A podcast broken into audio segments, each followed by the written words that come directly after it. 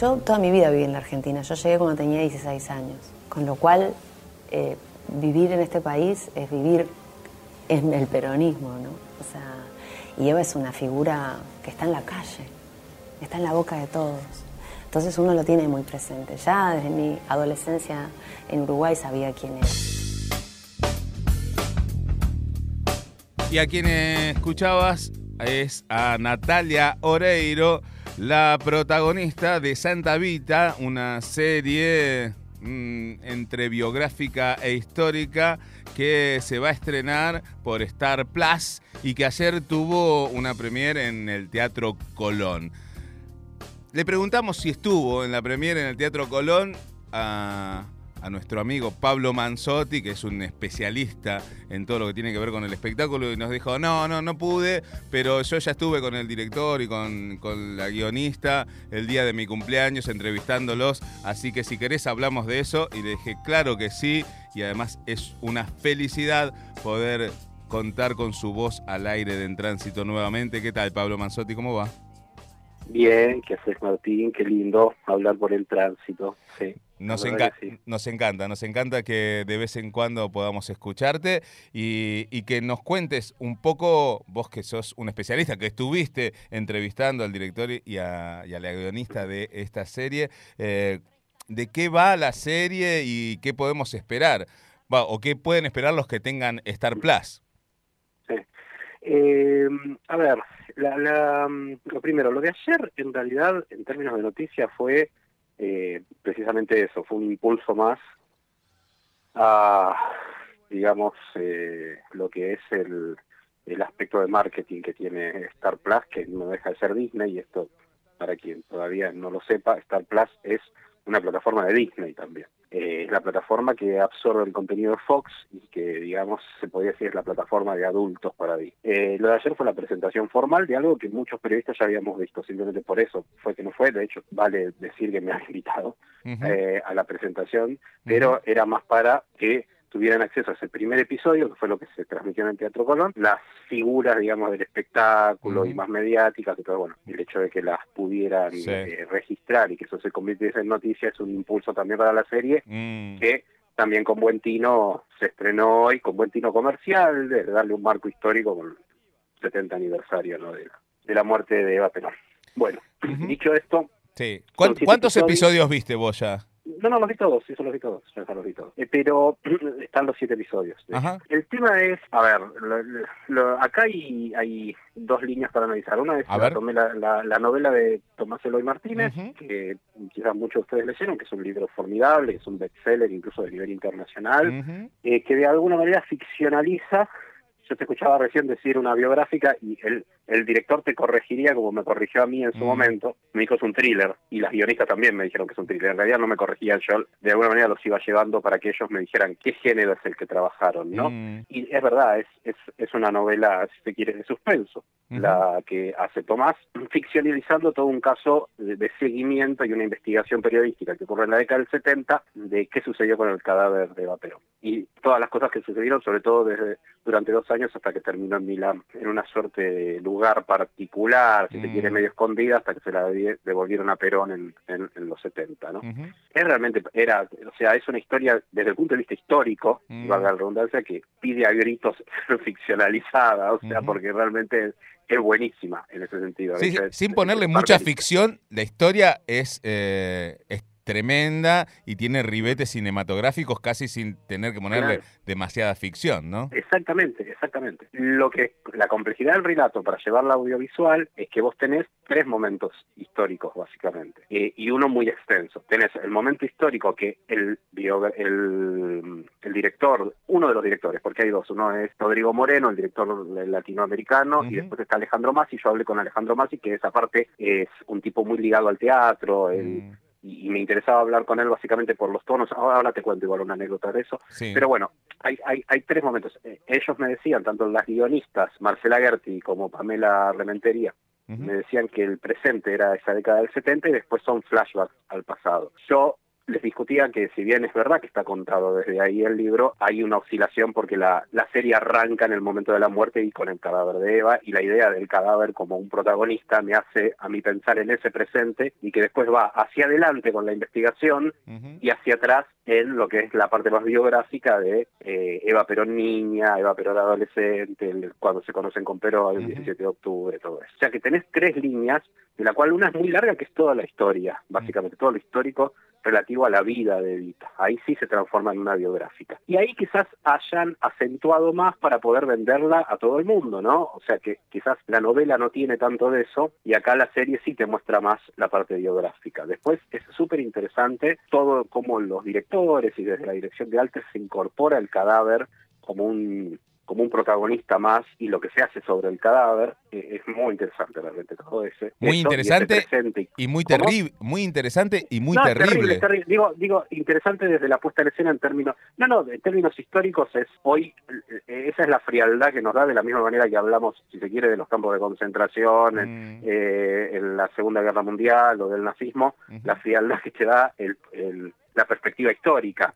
Obviamente, si te trasladas a ese presente es una cosa terrible, es una cosa espantosa. La perversión, la perversión de, los militares que, tuvieron el cuerpo, tanto acá en Argentina como en Italia, es... Eh, digamos, de, de no, no es verosímil, llega un momento. No, no, no, no, no, es una cosa que si la contás uno dice, no, es demasiado para una película, y ahí está la película, bueno, en serie de televisión. No, es una cosa tremenda. Lo que pasa es que, bueno, también hay que, yo digo siempre, todos estos momentos históricos hay que contextualizarlos en ese momento, ¿no? Y lo que significaba eh, un cadáver de una persona así, eh, el, tema del poder después de la muerte mm. es, realmente muy interesante. Por eso esa idea de la Santa Evita también, que, que, refleja también Tomás, es una cosa genial, es realmente genial. Y la serie yo creo que está a la altura eh, la vi, la, primero me la pasaron unos episodios, los vi un par de veces algunos porque quería revisarlos, me parece que el último episodio, de hecho acá hay un dato interesante que te puedo contar ya, además de, de, entretelones periodísticos, a nosotros nos dan los primeros dos episodios para las entrevistas y el último, el séptimo. Mira.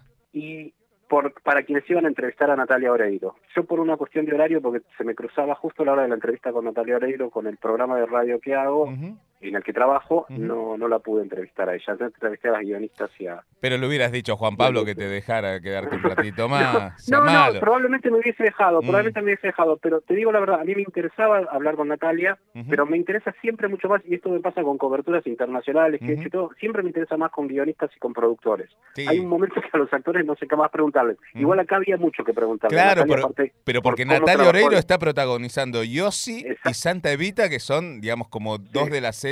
Eh, Exactamente. más, más relevantes y, y, y, con temas muy polémicos dentro de la sociedad argentina, ¿no? Exactamente, exactamente. Y, y no, y lo, lo que sí me, me decían después en Disney es que Natalia pidió expresamente que vean que quienes iban a hablar con ella vean el episodio número 7. Eh, ¿Y, eso por qué? Por su conformación y porque es el momento, digamos, de, de, la muerte, ¿no? Y es el, todo el episodio es, son sus últimos momentos. Mm. Y realmente la composición que hace el personaje, y ahí voy a la serie. La serie, la verdad, acá puede pasar algo que yo utilizo mucho en las críticas y es que muchas veces acá daba para que un actor esté muy por encima o la actuación de alguien o la mm. performance de alguien mm. esté muy por encima de la película en general. Uh puedes tener una película regular con una actuación sobresaliente y eso te desbalancea bastante después en una crítica. Eh, acá se daba para eso, pero es tan bueno lo que le arman alrededor de ella que no sucede esto. Están realmente todos muy bien. Lo que pasa es que lo de ella es superlativo. Ah, es realmente superlativo lo de Natalia Oreiro. Eh, Natalia Oreiro hay que ya considerarla una de las actrices, es uruguaya, pero vamos a decirle argentina, porque su mm. carrera en términos artísticos lo hizo en Argentina. Río Platense, digamos, que siempre queda bien. ¿Cómo? Río Platense, eh, es más de las más importantes de la historia. De las más importantes de la historia. No tengo dudas, ¿eh? Eh, quizás no era, no era necesario que hiciera Eva, ya con Gilda y con todo lo demás que había hecho, creo que era suficiente, creo que su golpe de, de, su tour de force lo hizo con Gilda, desde ahí, bueno, trabaja con coach personales para, no solo, obviamente toda esta gente tiene coach, pero ella los trabaja en, eh, o pide eh, asesoramiento para componer específicamente el, el desafío que tiene delante. Y acá era el desafío supremo. Obviamente toda actriz quiere hacer de Eva momento de su vida, quiere para eso, y acá es increíble. Hay momentos en que te olvidas de que es Natalia Oreiro, eh, cosa que es muy difícil de hacer para una persona que tiene tanta presencia mediática y es tan fuerte. Y y por otro lado, yo lo que le pregunté a los dos, fueron, tuve dos charlas bastante largas, fueron más de 10 minutos, tanto con, con, las guionistas como con Alejandro, con el director. Pero una de las cosas que a mí más me, me interesaba era cómo habían decidido contar a la Evita íntima y cómo habían trabajado el tono. Porque discursos de Evita tenés un millón, claro. podés tomar, hay audios hasta morir de eso y hay imágenes y podés desde sacarle formas de cómo se paraba hasta tonos en términos discursivos, que ella, por ser actriz también, trabajaba mucho el tono en sus discursos. Mm. Eh, el tema era la idita íntima, cómo lo carajeaba Perón, cómo se sentía cansada. Y Alejandro Masi, el director, me da un, me cuenta algo en la entrevista que a mí me parece interesantísimo, y es que entre todo el trabajo que hicieron de preproducción, de investigación histórica y eso, consiguieron uno de los viajes que hace ella a Europa, eh, que hace Eva a Europa. Y viste, antes de que arranque la grabación formal, pero la cámara rueda y eh, está el audio, y se escucha que habla con que le preguntan, ¿y cómo está, señora? Y estoy muy cansada, y ahí como que dice, este pone un tono de persona normal diciendo que estaba cansada de una persona que había iniciado un viaje, una gira, todo. Y ese tono lo tomaron mucho para trabajar esa cuestión íntima. Claro, con, un tono fuera de lo discursivo, ¿no? Claro, exactamente, exactamente. Y, me pareció muy conmovedor eso. Eh, y, eso, eso ¿Y eso da en la composición algo que, que no vimos nunca? Sí, una evita de Esther Goris de la película esa que a mí mucho no me gustó porque Esther no se pudo correr nunca de ser Esther Goris. Mm. Eh, a Natalia le pasa algo de eso porque son personas también con una personalidad, valga la redundancia, muy fuerte. Claro. Pero eh, Natalia logra, y por eso ya quería que vieran el último episodio, que viéramos el último episodio, porque realmente hace un, un giro con el personaje tremendo. Hace un giro tremendo con Bueno, me, dan este, muchas muchas ganas de verla, Pablo. Este, sí, sí, Pero bueno, después tiene una reconstrucción de arte, reconstrucción mm. de época, eh, el relato en, que va constantemente y, se resignifica, esto se llama resignificación, es que cuando pa, sucede algo mm. en esa en ese mitad de siglo, después se va a la década del 70 y la investigación periodística vuelve, entonces se resignifica con la investigación periodística eso mismo que vos estás viendo en los 50. Mm. Está, re, está re bien, la verdad que está re bien, y es, de fácil fácil mirada, te diría, se puede mm. ver perfectamente. no O sea, fácil en términos de que te la devoras, son siete episodios y te los comes, te Genial. bueno, además de Natalia Oreiro está Ernesto Alterio, que hace del el hijo de, Héctor, ¿no? Em, claro, el hijo de Héctor, sí. Que hace, de, este militar obsesionado, ¿no? Con sí, exactamente. Que es súper, bueno, es tremendo. Es él, el otro creo que es porque el, el, el Perón de Darío Grandinetti es bastante más contenido. Eh, no, ahí no sé decirte si es un Perón bueno o malo en términos de composición, digo. ¿eh? pero que, no, que no, no, tiene no tiene importancia, ¿eh? es como el Perón de que hacía el Víctor, Laplace. Claro, sí, sí, Darío Grandinetti para mí es mucho mejor actor, pero em, y, de alguna manera tenía un compromiso con el personaje, ¿viste? por su militancia peronista, bueno, Laplace también, ¿no? sí, sí. pero digo, en este caso Darío está más más el, más peronista de estos tiempos, digamos, ¿no? Entonces tiene digamos, estaba muy comprometido con este papel y lo trabajó mucho también. Y sí es muy bueno lo que hace él en el momento del Perón más pragmático.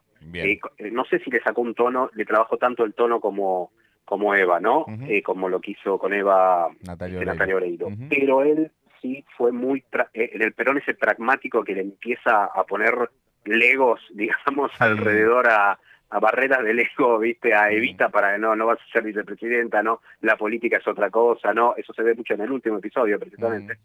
Eh, es súper interesante el tono de ese, del tipo que la sabía lunga, digamos, ¿no? Este, más allá de su ambición política concreta y de no que no quería que lo pasara a ella. Podemos decir entonces que es una cómo era la tensión de poder. Sí, perdón. Podemos decir entonces que es una gran serie que recomendás ver. Eh, le damos eh, siete Pablos, siete Manzotis. vamos a darle, vamos a darle ocho, ocho le puedes dar. Ocho Manzotis. Bien. Eh, y te damos 10 manzotis a vos eh, por, por, atendernos. Sabemos que estás con la agenda súper apretada. Eh, nos gustaría muchísimo tenerte un poco más seguido al aire. Eh, bueno, trataremos de que eso suceda. En la medida en que los tiempos lo permitan, yo no tengo ningún problema. Para en tránsito, todo lo que pueda, saben que sí. Cuando no es, es porque no puedo. Pero bueno, bueno. el tránsito tiene, tiene ese lugar en mi corazón más allá de cualquier otro lugar en el que trabaje. Bueno, entonces vamos a vamos a hacer beneficio de, de, ese sentimentalismo y te vamos, te vamos a explotar un poco. Vamos a ver, después vamos a charlar. Eh, bueno, no tengo Star Plus en esta explotación. ¿Vos no me querés mandar los capítulos que te mandaron y yo los puedo ver? Eh, esos son más difíciles de mandar porque tienen más, te digo, la, la, cantidad de seguridad que tuve que pasar para ver esos capítulos que aparte te, te los mandan con una marca de agua encima grandísima que dice Pablo Manzotti, o sea, onda imposible piratear porque no, así que eso es lo que puedo hacer es prestarte la contraseña, viste, todavía acá no pasó como Netflix, te presto la contraseña de Star Plus y listo, y ya lo ves tranquilo, si están subidos ya voy. Bueno, después, después lo hablamos entonces.